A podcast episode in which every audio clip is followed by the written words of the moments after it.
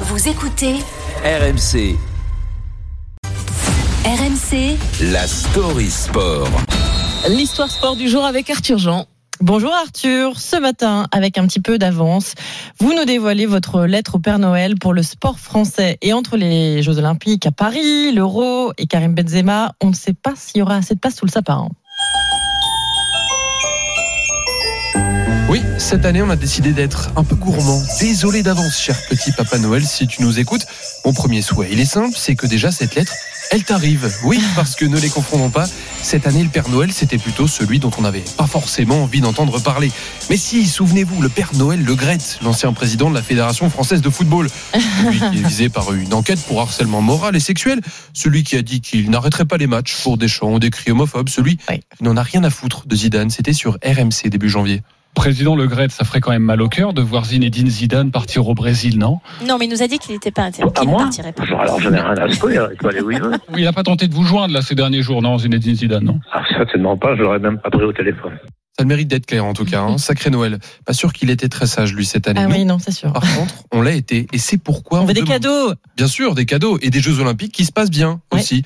On ne va pas aller jusqu'à demander de battre le record de 43 médailles. C'était à Pékin en 2008. Restons réalistes quand même. Mhm. Ne passons juste pas pour des clowns aux yeux du monde entier, s'il vous plaît, même si cela paraît être mal parti. Sur les transports, il y a encore du boulot. Bah oui, ah non, on s'en était un tout petit peu rendu compte parce qu'entre les transports, la Seine qui n'est baignable qu'un jour sur 10 et quelques infrastructures pas encore terminées, ça ne sent quand même pas très bon à 230 jours de la cérémonie d'ouverture. Bon, tant pis pour les JO, c'est pas grave. Tiens, si on se demandait une petite victoire à l'euro à Noël, pourquoi pas Oui, parce qu'en juin-juillet, c'est l'euro de football en Allemagne et on peut espérer aller loin. Comme tous les 4 ans, on a des joueurs exceptionnels. Karim Benzema, Paul Pogba, non. Non, non, non, non, non, non, hein, peut-être j'ai été un peu trop ambitieux encore une fois. Du coup, j'ai compris. Il faut juste que je me contente de demander des choses un peu folles, comme le PSG qui passe les quarts de finale Oh de Ligue des là Champions, par exemple. Ça va être Oh, compliqué, hein. Là aussi, c'est compliqué. J'en ai d'autres. Hein, En fait, qu'un- vous allez rien demander, quoi. non, ça va être un peu compliqué. Ouais, elle va être un peu vite cette liste. Je pensais aussi à un tennisman français qui gagne un match, pourquoi pas, ou qu'un cycliste français remporte le Tour de France. Non, non, non, ce serait trop fou. Je pense qu'il faudrait qu'on se donne rendez-vous l'année prochaine. Et cette fois-ci, j'aurai un peu, mo- réflé- un peu mieux réfléchi. Pardon, c'est promis. Merci beaucoup Arthur Jean. Eh ben moi, je, on garde tout sur votre liste, hein, et puis on va, on va cocher. euh, On se On note. espère que, bah, que le Père Noël va exaucer tous vos vœux. hein. On espère ça.